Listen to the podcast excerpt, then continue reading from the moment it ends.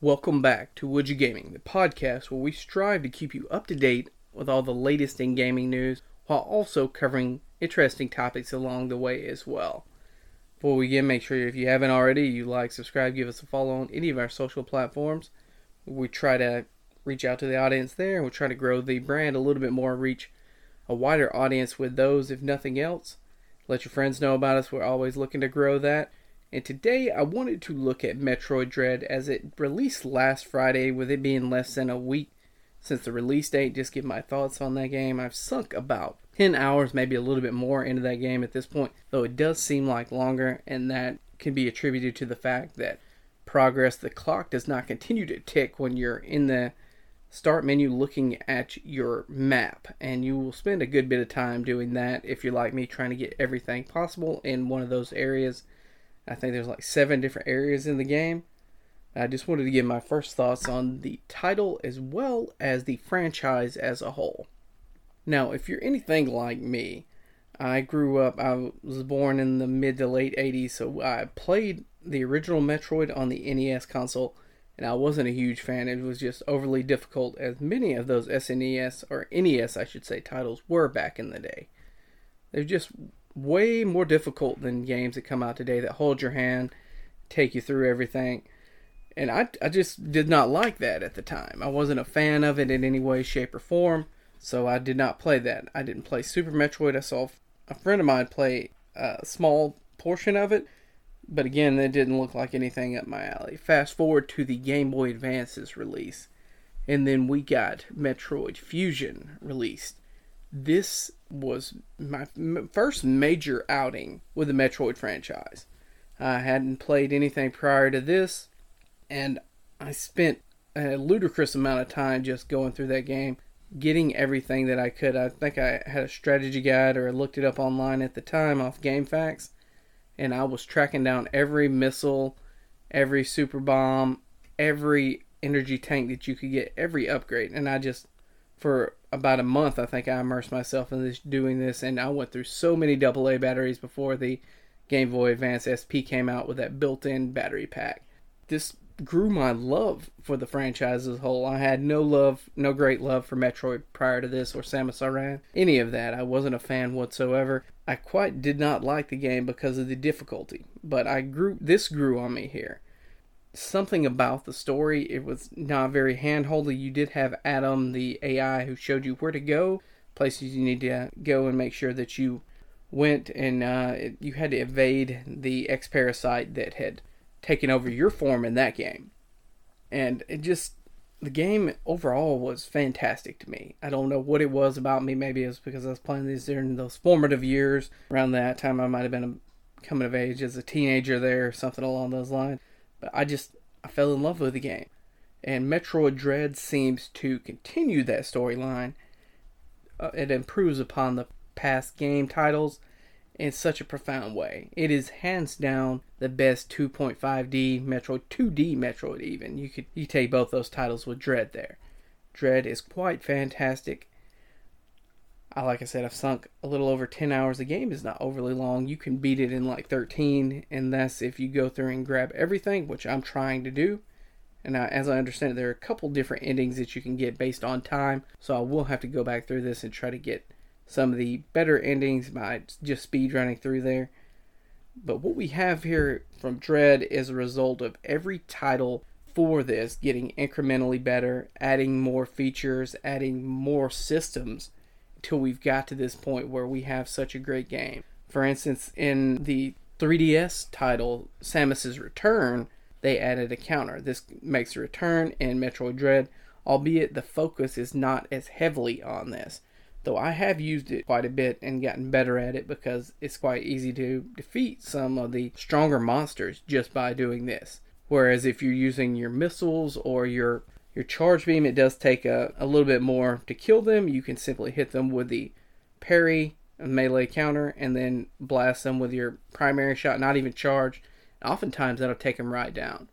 So I do use it a good bit. I'm not aware if the slide mechanic that they included in this was in the 3DS title or not. I can tell you that it was not in the Game Boy Advance title. Like I said, back in the day, I went from from Fusion, then I jumped up to Prime, and Prime was a whole different beast first person for Metroid first time I think that happened. And hopefully we'll we'll get some kind of continuous of that sometime in the future. I just say that to say that Metroid it, it had such a profound love for me after Fusion as a whole, it just sucked me into that universe.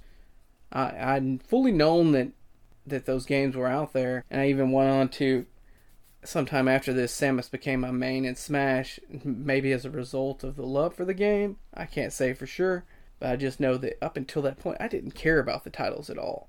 And Dread is.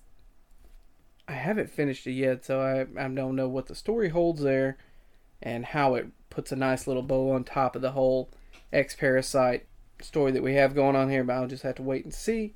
First thoughts are it's it's just a fantastic title.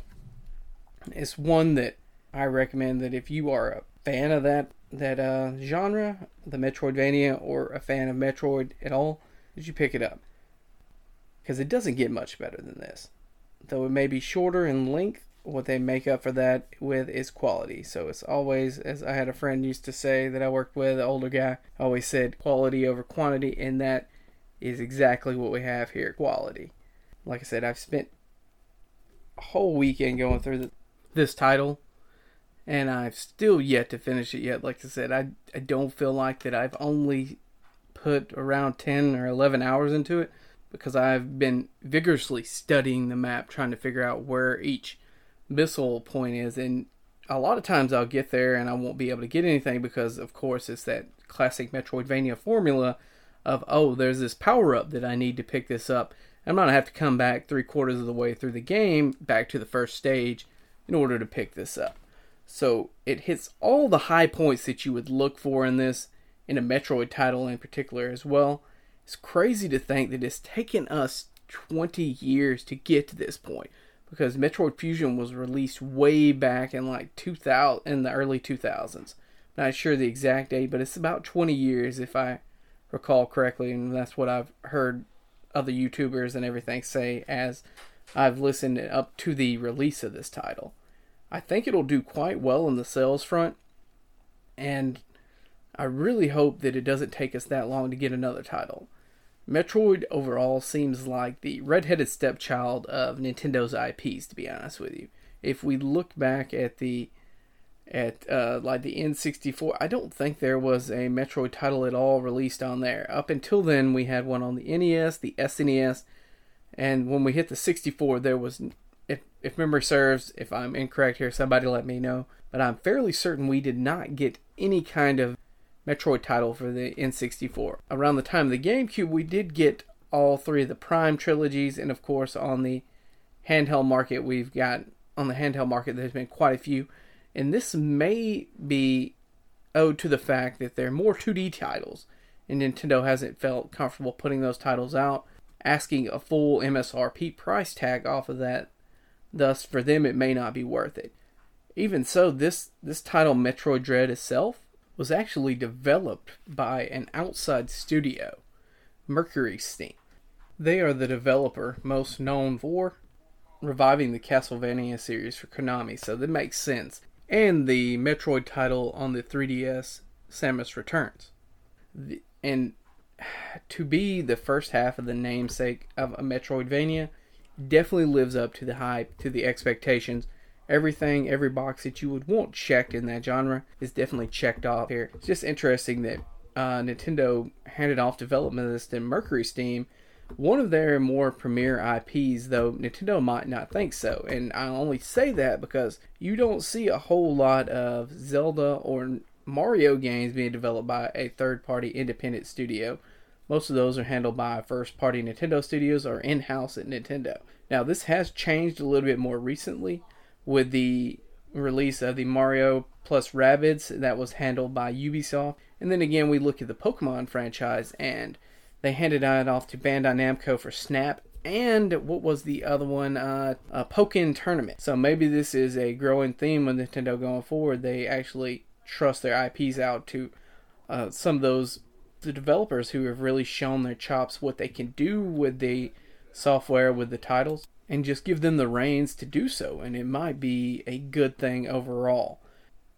But I don't see like a I've not seen a mainline title you and unless we're looking like at ILCA when the Pokemon Company gave them Diamond and Pearl. That's another instance of this. But you you're not gonna see like I said a you don't see Breath of the Wild two being developed by uh, let's say just uh, let's for for namesake and and jokes and giggles. Uh, Sony, you don't see Sony developing that. You don't see Santa Monica Studios handling that or anything along those lines. So it's just very interesting that one of their, in my opinion, premier IPs is being handled by an independent studio. It either says a great deal towards Nintendo's trust of what they've done with the Castlevania series and their 3DS title Samus's Return. It either shows they're going in a new direction or maybe they're just trying some new things. It's it's an interesting time and like I said if you if you are on the fence about this title, I'd say take the plunge. I take I say take the plunge because it it's an excellent title. I've not finished it yet, but I imagine I'm going to be going for round two or three in that just to see if nothing else. If I can't get some of those other endings, uh, I'm looking to see. I have not seen Ridley in this title. It would be interesting to see if he shows up. I'm doubtful, but who knows? I've got a couple uh, more upgrades to get, a couple more bosses to get through, areas to clear out. Maybe I'll get lucky.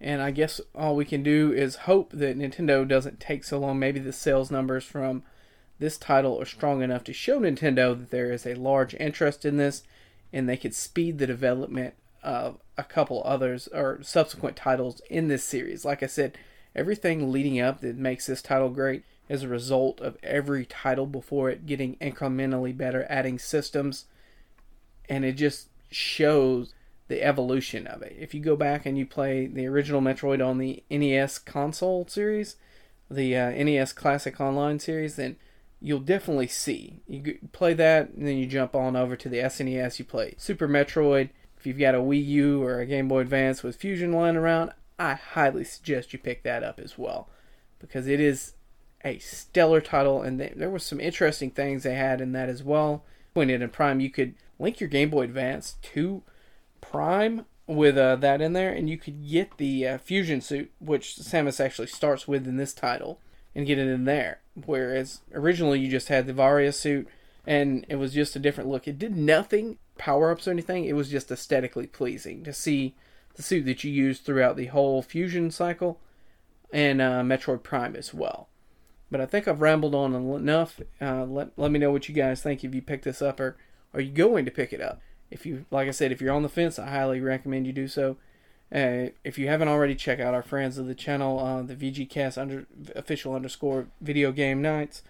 They're always putting out interesting content as well, and I hope you guys enjoy.